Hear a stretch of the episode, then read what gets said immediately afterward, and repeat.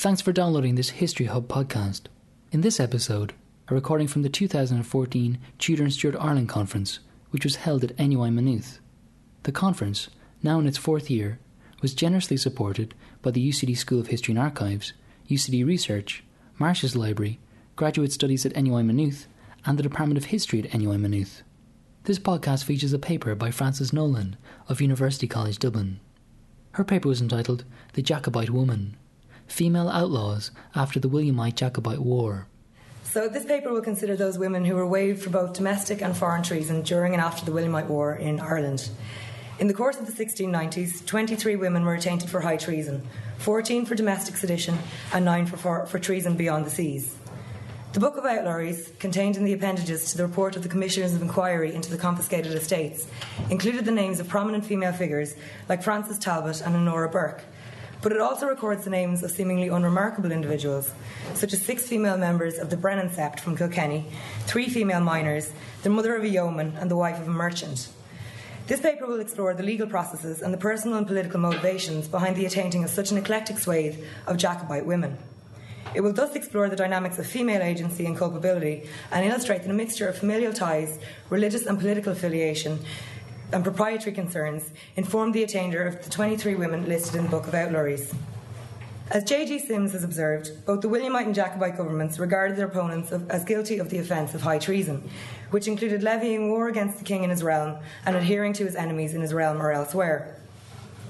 While the Jacobite Patriot Parliament in Dublin successfully passed an Act of Attainder in 1689, the riven nature of the government in London meant that the Williamite side failed to do so, despite the drafting of a series of bills throughout and following the war.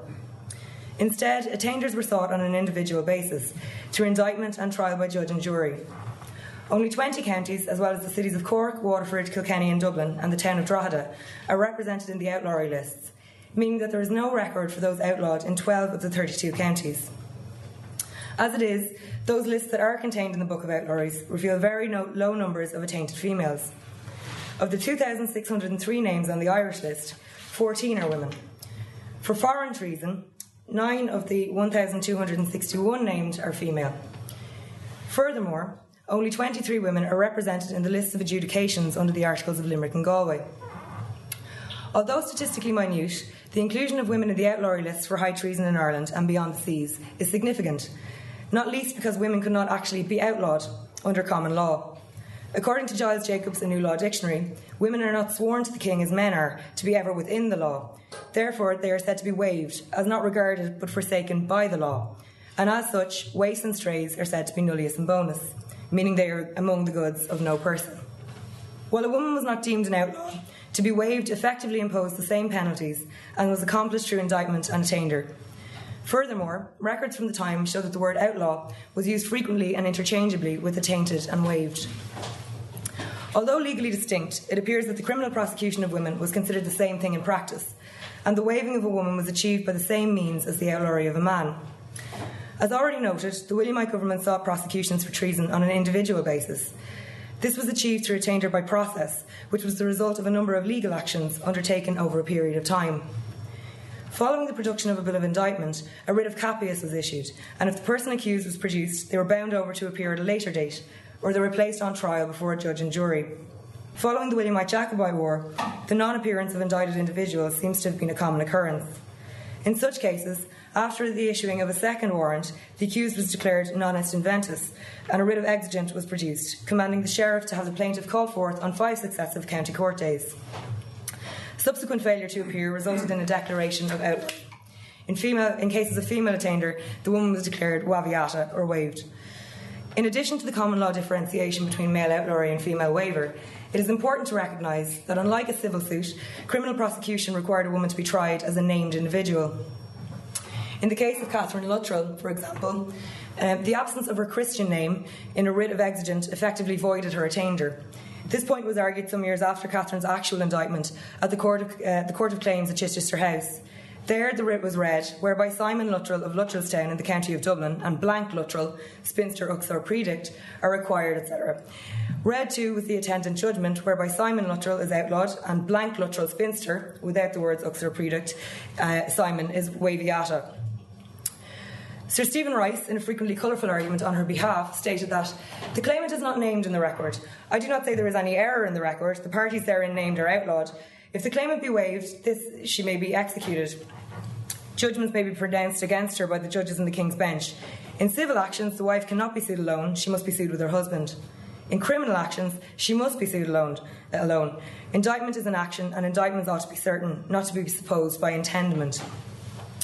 Rice then argued that, in our case here, there is no Christian name, unless Luttrell be taken for a Christian name, and that is not our Christian name. It may be that Simon had another wife whose Christian name was Luttrell. There may be two contesting wives, though but one of them was properly his wife according to our law. The judgment is not that the wife of Simon Luttrell is waived, but that Luttrell spinster is waived. Such differentiation reveals a sort of, sort of disjuncture in the common law system. As Sir Stephen Rice argued, civil suits required a woman to be tried with her husband as a feme covert. In criminal proceedings, however, a woman had to be identified as nominally distinct an individual party. As suggested by the case of Catherine Luttrell, the technicalities surrounding the criminal prosecution of women were not readily apparent to all, not least to those actually waived. There appears, for example, to be some confusion on the part of the attainted Eleanor Bagot as to the process of criminal prosecutions against women. Bagot claimed in a petition to the English Parliament that she cannot by law recover the said annuity or any other right she has, for that John Bagot, her present husband, is outlawed in Ireland, and that your petitioner, though a feme covert, has been outlawed also or waived there. Eleanor was not alone in that confusion. The case of Mary Skelton, wife of the Catholic English Baronet Bevil Skelton and daughter of Daniel O'Brien, 3rd Viscount Clare, and his wife, the attainted Philadelphia, states that three of the trustees of the forfeited estates in Ireland reported that she was outlawed for treason when a married woman. In terms of chronology, it appears that the majority of women were not attainted by the close of 1691. A list presented to Sir Richard Reynell, the Chief Justice of the, uh, the, King's Bench, indicates that only three women, all named in the domestic list within the Book of Outlawries, have been proceeded against by the time of the Treaty of Limerick. These were Blank Lumbert, mother of William Lumbert of Shankill in County Cork, Eleanor Gould, alias Bagot, wife of John Bagot, who was also outlawed, and Uxor, meaning wife of Richard Hartery of Cologne in County Waterford. Reynell's list also includes the name Oliver O'Gara, whose wife Mary, daughter of Randall Fleming, Lord Slane, is later included in the domestic outlawry lists. The comparatively small number of women in the list presented to Reynell begins to make sense when it's noted that it excludes the names of the nine women who were waived for foreign treason, with the majority of those attainders, attainders secured some five years later in 1696. It also does not contain the names of any of the six Brennan women from Kilkenny who were included in the Dublin civil lists, nor does it include the names of Mary O'Gara, Mary Skelton, and Mary Levalin. And it omits Frances, Lady Tyrconnell, and Charlotte Talbot, the daughter of Lord Tyrconnell from his first marriage. The mystery of certain omissions are easily solved. For example, Lady, Lady Tyrconnell and her stepdaughter were not attainted until the quarter sessions at Kilmainham in April 1693. And as for the Brennan women, a royal warrant to Sir Christopher Wandesford concerning legacies given by his grand- grandfather, the then Lord Deputy of Ireland, to several native Irish who were his then tenants and were part of the sept called the Brennans, states that their estates were found forfeit by an inquisition at Kilkenny on the 23rd of May 1694. The charging of the Marys O'Gara, Skelton, and Levalin is less clear, although the fact that they are included in the 16th list of outlawries for Dublin indicates that they were attainted sometime between the drafting of Reynell's list in 1691 and the inclusion of Frances and Charlotte Talbot on the 17th list for Dublin in early 1693. While it is important to understand how and when women were prosecuted, it is equally essential to understand why they were charged with treason in the first place. First, it is important to distinguish between the legalities that informed attainder and the reasons individual women were attainted. In other words, it is necessary to distinguish between charges used to indict and waive individual women and the motivations behind their outlawry. In terms of prosecution, the primary charges levied against Jacobites were the taking up of arms against the Crown or service in James II's civil administration. Although there is evidence of female participation in the conflict, women were not recognised as militarily active, nor were they civilly employed. It is therefore unsurprising that few would be waived or seek protection under the Articles of Limerick or Galway. However, charges included in Charles Leslie's tract, an answer to a book entitled The State of the Protestants in Ireland, shine a light upon one of the reasons for the indictment and attainder of certain women during the Williamite Jacobite War. Within the appendix of Leslie's answer are queries proposed by the Grand Jury of the City of Dublin to the judges and resolved by them November 21, 1690. Query 5 deals exclusively with the wartime activities of women that might be deemed treasonous. It is asked whether popish widows, who were such before the present rebellion and do still continue widows and have jointures, and that have abetted the rebellion in maintaining soldiers in their houses for their children who took commissions and acted thereby in this rebellion, ought to be indicted for treason or not, to which the judges responded yes. As the 14 women in the domestic lists of outlawry were indicted and prosecuted for high treason on grounds unrelated to active military service or civil employment, it is likely that those women who might be considered ordinary, like Lumbert, Hartery, and the Brennan women, were attainted for harbouring or assisting Jacobite troops. The description of William Lumbert as a merchant in the, in the, Cork City list and the inclusion of Richard Hartery as a yeoman in the Waterford list indicates their mother and their wife, respectively, could have raised and maintained soldiers in their houses for their sons or others. All of this is only educated speculation, of course, and the specific details of the actions that informed these seemingly unremarkable women's attainder will likely be never known. Likewise, there are no records of the specific charges brought against the Brennan women. In their case, however, the description of the old Irish family provided by Wandesford, albeit coloured by personal interest, may give some indication as to why they were attainted. The said septs, being still very numerous, are a great terror to the English inhabitants there, and frequently commit many great robberies and murders, and were in arms for the late King James. And as Sir Christopher was early in arms for King William, they persuaded the Earl of Tyrconnell to seize his estate, and again possessed the same for a considerable time. The motivation behind the attainting of some women is more readily apparent than the reason, reasoning behind the charging of others. Naturally, identity was of central importance, especially in cases involving women of higher social status. Women like Honora Burke, daughter of the Earl of Clanricarde, wife of Patrick Sarsfield and then the Duke of Berwick, or Philadelphia O'Brien and Mary Skelton, wife and daughter respectively of, thir- of Daniel III Viscount Clare, were waived as much for their familial and political connections as for any deliberate act of treason.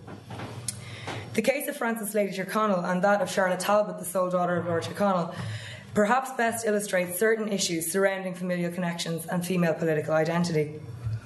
Frances was indicted for high treason at Kilmainham in 1693, and a warrant to stop proceedings against her, issued to Lord Sidney on Queen Mary's orders, nonetheless expresses the view that she, in her Jacobite activity in those times, exceeded most others of her sex.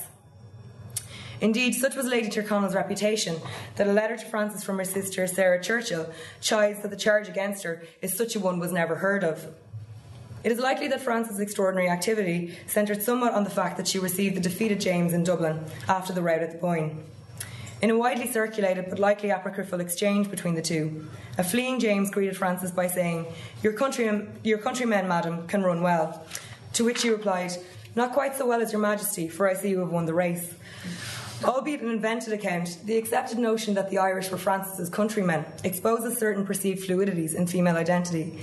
By birth, Frances was English. Her father, Richard Jennings, was a parliamentarian and an MP for St Albans in Hertfordshire, and her sister Sarah would marry John Churchill, later becoming Duchess of Marlborough and Queen Anne's most powerful female subject. It was Frances's two marriages, first to George Hamilton and then to Tyrconnell, that brought her to Ireland and placed her foremost among the Irish Jacobite wives. Lady Tyrconnell's flight into France left her open to prosecution for foreign treason. But within the Book of Outlawries, she's included in the domestic list for Dublin, along with her stepdaughter Charlotte Talbot.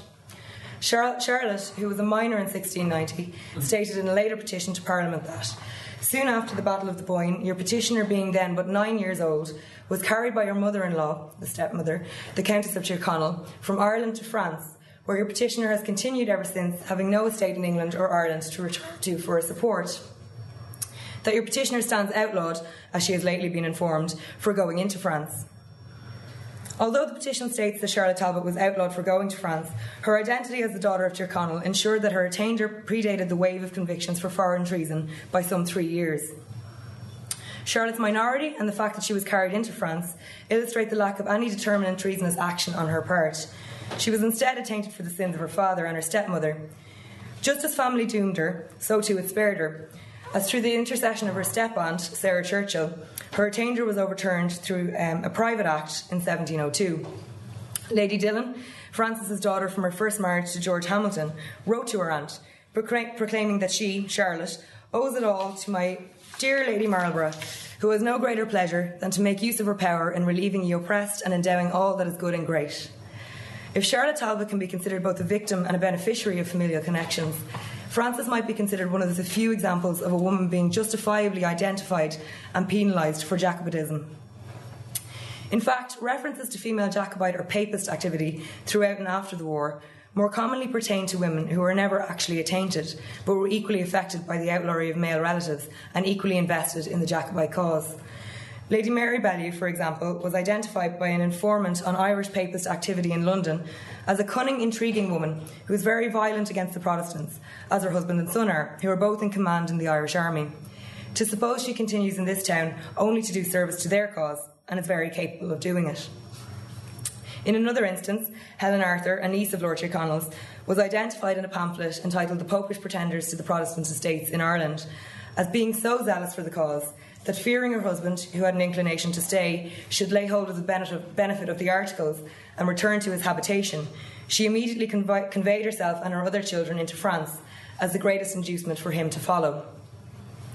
In contrast, the petition of the attainted Mary Vernon of Clontarf in County Dublin states that she was born and bred in England, never was in Ireland, and went into France before the war on the advice of her physician, who treated the then 10 year old girl for consumption Mary Vernon's petition goes on to state that in the year 1697, some envious person designing to deprive your petitioner of that little remnant of a state, um, remnant of caused your petitioner to be outlawed in Ireland for high treason.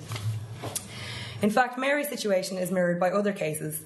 Jane Lavalin, for example, was sent into France with her grandfather, and during her continuance there was indicted in Ireland for high treasons supposed to be committed by her in parts beyond the seas upon the 6th of August 1694, at which time she was at the age of seven years, eight months, odd days, and no more.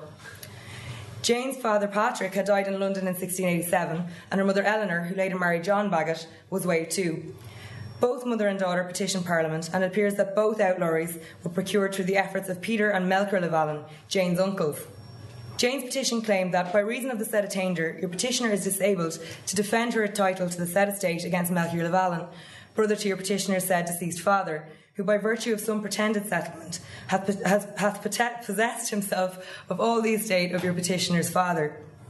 Eleanor's echoed, echoed the sentiment, stating that although she had for these many years last past endeavoured to bring him, Melcher, to some reasonable terms, yet she has not been able to prevail with him to do her justice.